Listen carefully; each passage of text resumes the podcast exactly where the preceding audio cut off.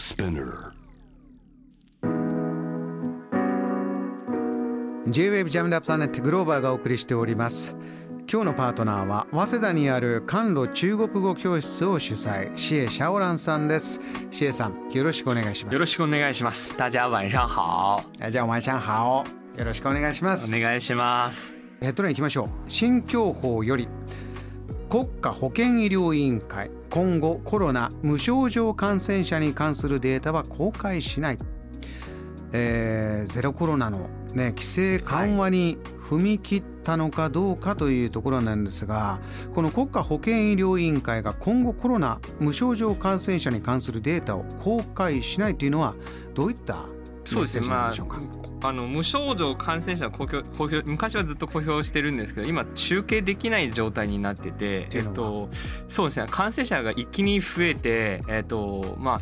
私のじ実家の状況だというと実家7人いて7人全員陽性になったんですよ。家族そう家庭内感染っていうのはね、はい。やはりありますけど皆さんで陽性になった。いつ頃の話えっですか、とそれは先週ぐらいの話で、うん。えっとあと周りの友達もえっと中国にいる友達がえっとまあ LINE で言うとそういう投稿機能があるんじゃないですか。それで WeChat の Moments っていう機能の中でみんな続々陽性になったっていう情報が入ってくるんですよ。なので基本的に私の,、まあ、あの知り合いの周りの、まあ、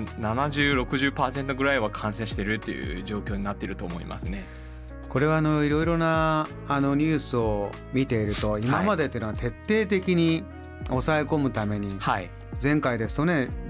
例えばカラオケボックスの中で、はいえーそれが見つかったら症状が出たらもうカラオケから出ちゃダメだそうねそういう感じになってましたね。はい。いつ頃から何か変化してきて今の状況はどうなってるということなんですか？まあえっ、と11月の10日から、えー、と20条がありましてそれを私があのすごく関心を持っているのが私帰国するとどれぐらい期間であの隔離されるかっていうことですよね。これは20条というのは20のルールがそう20 11月10日に発行された、はい、あ新しい20条ああのなんか新ウィズコロナっていうかそのウィズコロナの20条のルールが発表しましたね。それ11月で。それで、えっと前は7日間の、えっと集中隔離でホテルとかでそれで隔離してから家で3日間っていう感じになってるんですけど、うんこの20条の中では5日と3日っていう感じになってるんです。よ2日間ぐらいは減らしてるっていうわけですね。うん。なので少しずつ帰りやすくなるんですけどね。はい。あちらでも日本とかもそうなんですけどこう、まあ、感染力はどんどん増してるんだけれども重症化するかというとそういうパーセンテージは下がってきているというような、あ見方がされてますが中国の状況はいかがですか？そうですね。あの今あの家族の状況で言うとみんなちょっと熱が出てえっ、と38度とか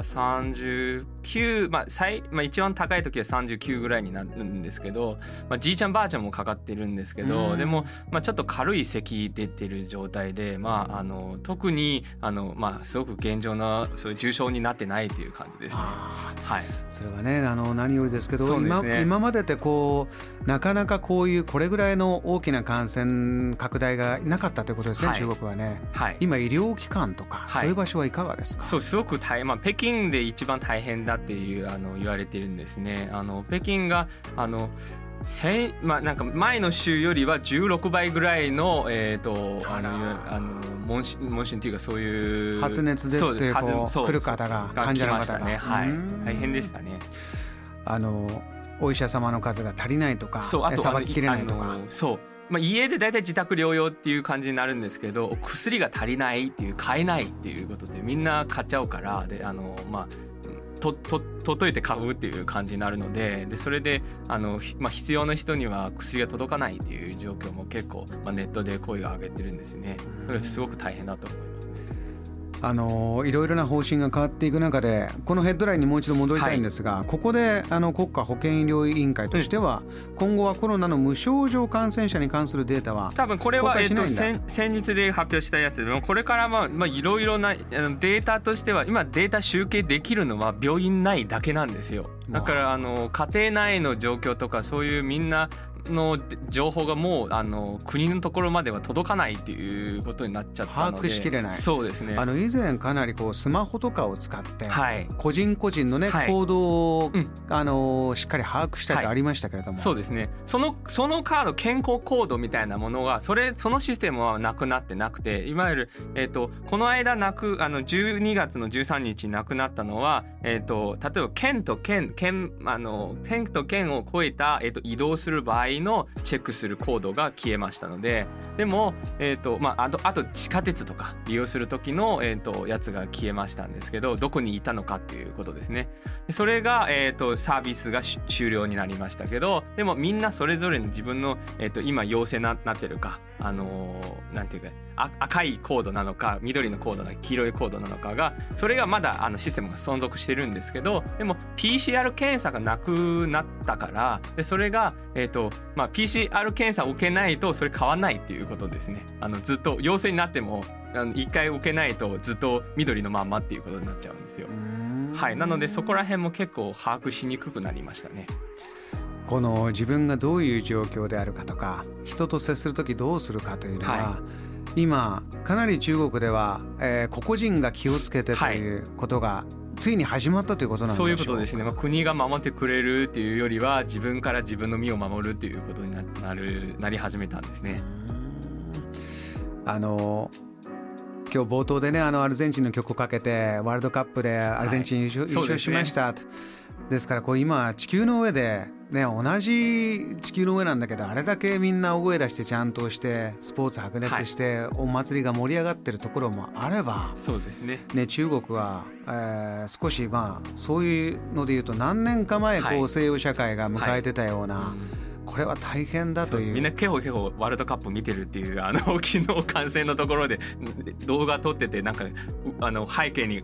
みたいな感じで 見てるんですね。そうではい。すか、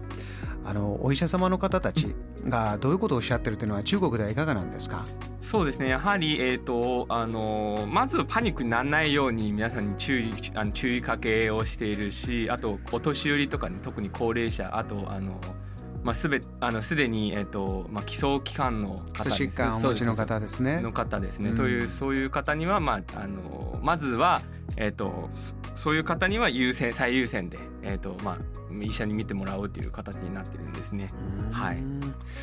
あのシエさんの実感としてはこう実家にね帰れる帰れないのもありますしご家族が心配などもあると思うんですが、はこの中国での今のこの新型コロナをめぐる状況、まあ、日本でいろんなニュースも見て、はい。えー海外のねいろんなニュースにも触れて、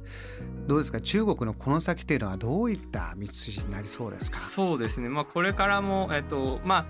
今は、えっと、中国の旧正月が一番あ人口移動が大きいじゃないですか。ね。れがまたなんか広がるって多分、えっとまあ、専門家の予定予予想によると、ええ。えっと、多分3か月4か月ぐらいで続くっていうこういう状況がっていう予想があったんですね。多分そうだね。正お正月中国の旧正月終わってからで、えっと、やっと、まあ、ちょっと落ち着くようになるのではないかなと思いますね。